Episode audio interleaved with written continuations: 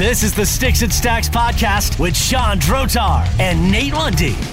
Welcome to Sticks and Stacks on the Sawdust Podcast Network. My name is Sean Drotar, your host. That's S Drotar on Twitter if you'd like, S D R O T A R. And of course, we are in the middle of December. Hockey season is in full swing. We have a slate tonight of three games, and we want to get to all of them. So to do that, we're going to bring in our hockey expert, Nate Lundy. Follow him on Twitter at Nate Lundy. And Nate, uh, let's go right into it here. You have a Capitals team that is, uh, well, looking like the Capitals usually look 17, 5, and 6, and they're taking on a Blackhawks team that actually is playing better of late.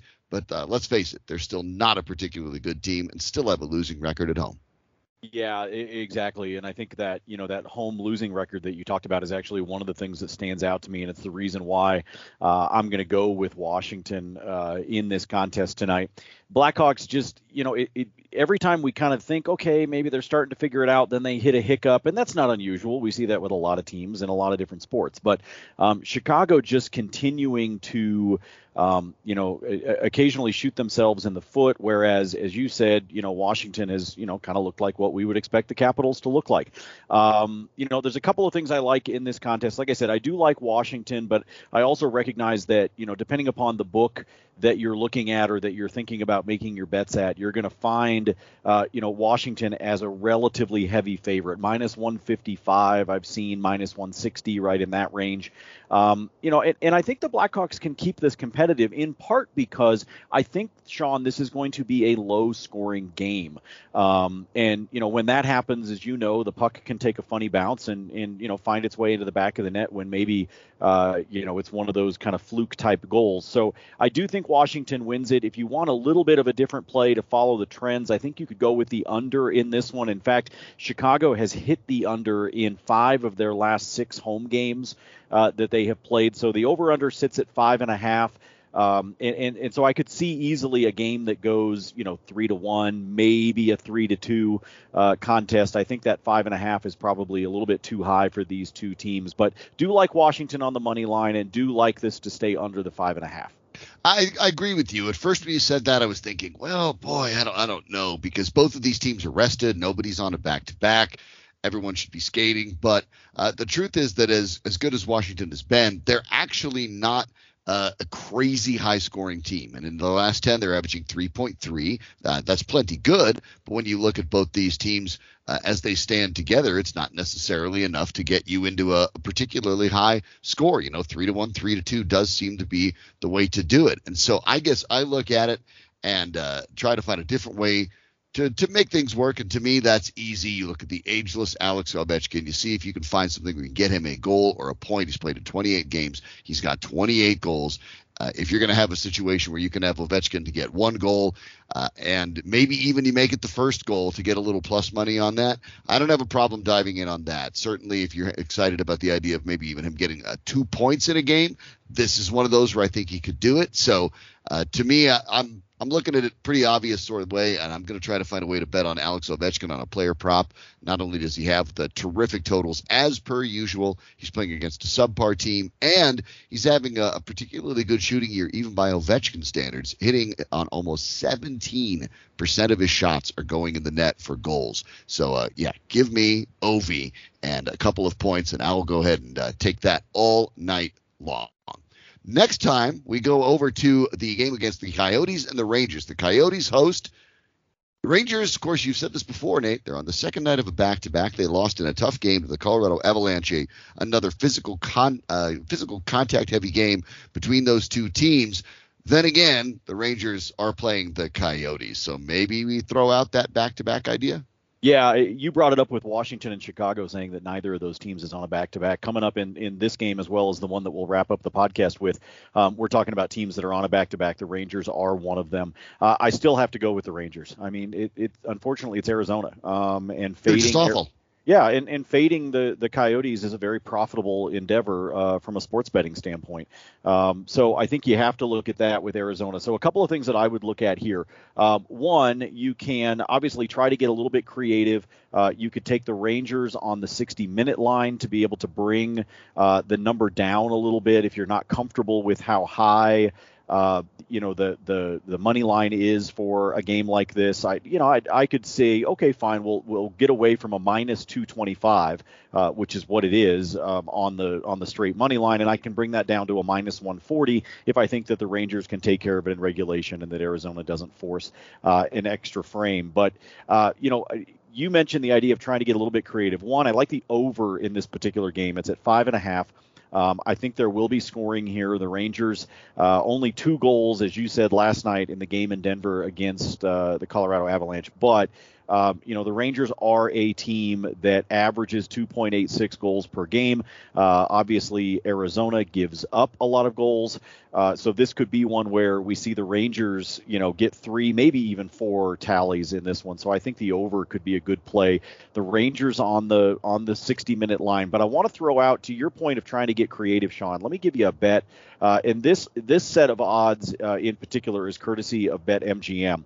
Um, Arizona is the number one most penalized team in the National Hockey League, and uh, I have found some success in player prop betting over the course of the early part of this season by looking at the power play unit on Arizona's opponent and then picking out somebody that I think is going to get a power play point um, at some point in the contest. So, you know, if, if you, a lot of times when you bet a particular player to get just a point, those odds can sometimes be minus 140, minus 150, sometimes even higher, depending upon who the player is. For example, Nathan MacKinnon sometimes is at a minus 200, um, or you need him to get, you know, over uh, one and a half points. But in power play, you can find yourself at plus odds, and there are uh, two different guys that I would consider here, both of them on the number one power play unit for the Rangers.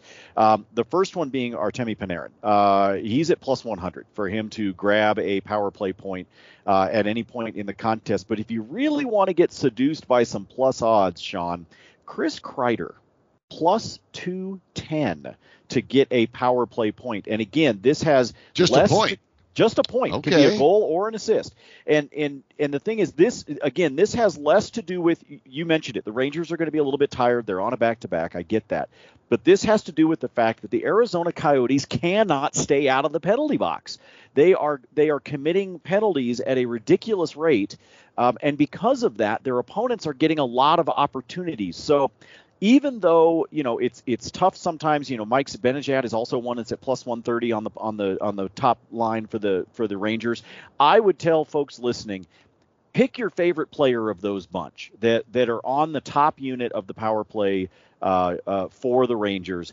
Pick your favorite of those to be able to get a power play point because it, chances are the Rangers are going to get at least one power play goal in this contest tonight. So at plus odds, I think it's worth it to roll the dice. I like that, and and obviously that makes a lot of sense when you're looking at those power play lines. That's a pretty good way to look at it because uh, that's where you know a lot of those points get generated, and and you don't always pick the top guy because they can create space for others. And obviously Panarin is phenomenal, but uh, if it's just a point, you just have to get the assist on it too. Psh, hey, that that one makes a lot of sense. For me, this is such a dominating uh, Rangers team comparatively. The loss to the Avalanche notwithstanding. Uh, remember, the Rangers are 18-7 and three. Two of those losses are to the Avalanche in the last week. This is a really good Rangers team. They're upset in, in the way they lost last night. They're taking on a team that is, uh, quite frankly, already playing out out the string. Uh, they're just a disaster. So uh, I'll find a, I'll find a spot that can give me that sort of same game parlay deal, and I will take the the Rangers and the over. I'll, I'll go ahead and do that on both of them. Uh, I like what you're doing there, and then maybe because you mentioned it, yeah, I think I want to find that uh, that spot with Kreider. Maybe put a point in there and and take that Rangers the over and uh, Kreider for a a point and get myself into the big time plus money because I like the chances on it. Uh, this one to me, I think is going to be a blowout. I think the Rangers are much better, and I think they're upset. And I don't think the travel time necessarily makes any difference from uh, Denver to Arizona. That's very minimal, so I don't expect them to have a lot of issues with rest either. So uh, I go ahead and be bold on this one, but like you said, Nate, fade Arizona. However you want to do it, just go ahead and do it because the Coyotes are terrible, the Rangers are good. Oh, and the Rangers are looking for a, a little bit of satisfaction in beating up somebody tonight. That will lead us to our final one. The Kraken and the Anaheim Ducks national game, TNT, a uh, little bit later start uh, for uh, for those on the East Coast. But you have a, an interesting matchup here. Now, I, I like Anaheim in this, but I don't necessarily love Anaheim in this. The Kraken on the road are only four seven and two, but I'm still of the, of the idea, Nate, with these Kraken that it's an expansion team that's just getting used to each other. They're still uh, starting to gel as a team. I don't think they're exactly going to be a juggernaut. But then again, I'm not entirely sold on Anaheim. I have a difficult time reading this game. Anaheim's a, a favorite and a reasonably heavy one, but I'm not sure I, I, I like it. I kind of think on this one, I may take the Kraken to cover. Well, and, and I can see where you're going with that one. I, I, obviously, uh, Seattle's the other team. You know, we talked about the Rangers in, in Colorado. Seattle's the other team that's on a back to back. There's basically no travel for them. They played San Jose. Um, so obviously, San Jose to, to Anaheim is, you know, pretty simple. But uh, Seattle pulled off a, a, surprise last night. They beat San Jose 3 to 1, and in doing so, actually screwed up a parlay for me last night. Thanks, Kraken. Um, but, uh, you know, they pulled off a surprise win against a, a San Jose team that was expected to be able to win that one. I don't know, Sean on with this Seattle team um, on a back to back, and and the fact that they have struggled at times, I don't know that I can trust them to pull something off. Uh, in back-to-back nights when when last night was already a surprise. Anaheim is four one and two uh, in the month of December. Uh, this is a team that really was supposed to kind of be in you know rebuild, maybe middle of the pack road, and and a lot and, and they came out to a hot start, and a lot of folks, myself included, expected them to slowly cool off uh, and they haven't done it. Um, they have continued to perform well, whereas. Uh, you know, Seattle, we knew they were not going to be like the Golden Knights were from an expansion standpoint. They they attacked things differently in the draft and, and you know chose to go a different path. But and the rules are different. Yeah, the rules are different, and so they weren't able to do quite the the same. But you know, you you you look at um, you know what some folks thought was going to be the strength for Seattle, which is when they went and got you know uh, former Vezina finalist Philip Grubauer um, in in free agency away from Colorado, and uh, Grubauer has not looked pretty good. Uh, his his save percentage That's right awful. now is 884, which is terrible for a goaltender, especially one that found himself in the conversation uh, for the Vezina Trophy um, uh, previously. So you know he is just having a really awful time, um, and and you can you know you can pin some of that on him. You can pin some of it on not having um, the same kind of defensive talent in front of him that he has uh, historically. But this is the stat that stands out to me, Sean. There is a there's a statistic that's done in hockey that is goals saved above expected. Okay. So in terms of you know, did somebody do a save? Um, when maybe it was not expected. So somebody's got a breakaway shot on them and they pull off a really great save. That's the, you know, as we we talk about a lot of times, somebody standing on their head, right? Well, his goals saved above expected is a league worst minus 19.1.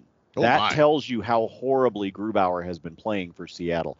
Um, and, and so I just I put all of that together and a back to back, and I'm a little bit more confident in taking the Anaheim Ducks than than you are. Um, I, I would take them um, on the money line. Um, I know that it is uh, a, a line that is juiced up a little bit. It's at minus 165. Um, I think that if I were going to do this, Sean, I probably would take Anaheim and the, on the money line and the Rangers on the money line, just straight money line, not regulation or anything. That two leg parlay, depending upon the book that you want to go to, is going to be somewhere between 130 and probably 138, somewhere in that range, um, depending upon where they've got the lines. That's probably an easier one for me to stomach because um, obviously the Rangers are heavy favorites, as we were just talking about. But as I said, I wrap all of that together. Would I be surprised if the Kraken put together another good game? No, I wouldn't. But I do think second night of a back-to-back, they have just struggled with their goaltending, and obviously they held San Jose to just one goal last night. I've got to kind of play the law of averages here and feel like it's going to catch up to Seattle tonight. Got three reasonably heavy favorites on this, Nate. And uh, you talked about the Kraken bro- blowing your parlay last time. Uh, just took a look over at DraftKings. If we were just to make it easy, right? Three games tonight on the NHL slate. Just go money line on all of the favorites, the ones that we uh, all we agree that will win: the Capitals, the Rangers, and the Ducks. And you get yourself a nice even parlay of plus 300. That's not a bad way to tackle an NHL night. So maybe, uh, maybe after all of what we're talking about, maybe I'll just start throw that in as well. That's uh, you know what it's not a bad way to go, Sean. Especially as you just said, especially in games like this where um, we've got so many heavy favorites. Um, you know, you mentioned the fact that this Anaheim Seattle game will be on TNT. It is a national game late tonight, 10 o'clock puck drop for uh, for those of you on the East Coast. But you know, the, these are really interesting games. I think the Capitals Blackhawks game will be interesting because I think it's going to be low scoring. So even though I think the Caps are going to win, uh, you know, I think it's going to be a fun one to watch. So a very light slate. Um, obviously, a number of the teams in the National Hockey League are dealing with COVID issues right now and COVID postponements, um, and so we're seeing a lot of wrinkles uh, within the hockey schedule and a lot of rumblings about what that could mean for the winter games. Um, but you know, at least for tonight, we've got three uh, uh, matchups that all have some intrigue for different reasons, and I'm looking forward to it. All right. Well, that's what we do right here on Sticks and Stacks. Give you about 15 minutes, go through the slate of the, the games, give you some of the best opportunities. And if you want more, you want to make sure you follow our hockey expert here, Nate Lundy, at Nate Lundy on Twitter. Well, thanks for all the insight, Nate. This is fun. We'll do this uh, later in the week, get a little closer to the weekend and give a look at that slate. But in the meantime, uh, I guess this is it for us. Thanks for the time. Absolutely, Sean. Look forward to it. It doesn't matter whether we've got 10 games on the schedule or three. We can always find some betting value, and hopefully everybody is cashing some tickets tonight. Oh, yes, absolutely. Hopefully that is the case. All the best. We will catch you next time. Nate I'm Sean Drotar. Thanks for listening to Sticks and Stacks on the Sawdust Podcast Network.